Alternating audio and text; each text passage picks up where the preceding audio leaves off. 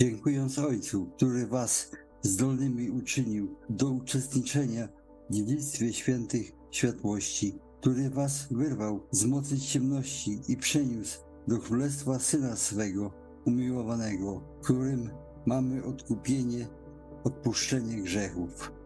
On jest obrazem Boga niewidzialnego, pierworodny wszelkiego stworzenia, ponieważ w nim zostało stworzone wszystko, co jest na niebie, na ziemi, rzeczy widzialne i niewidzialne, czy to trony, czy panowania, czy nadziemskie władze, czy zwierzchności.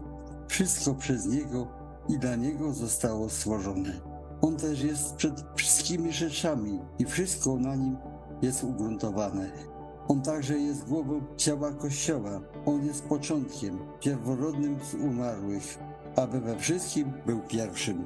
Ponieważ upodobał sobie Bóg, żeby w Nim zamieszkała cała pełnia boskości i żeby przez Niego wszystko, co jest na ziemi i na niebie, pojednało się z Nim, dzięki przywróceniu pokoju przez krew krzyża Jego.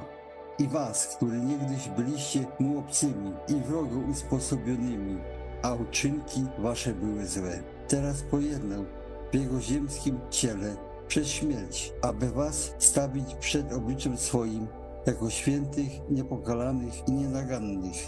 Jeśli tylko wytrwacie wierze, ugruntowani i stali, i nie zachwiejecie się w nadziei opartej na Ewangelii, którą usłyszeliście, która jest zwiastowana wszelkiemu stworzeniu pod niebem, a w której ja, Paweł, zostałem sługą.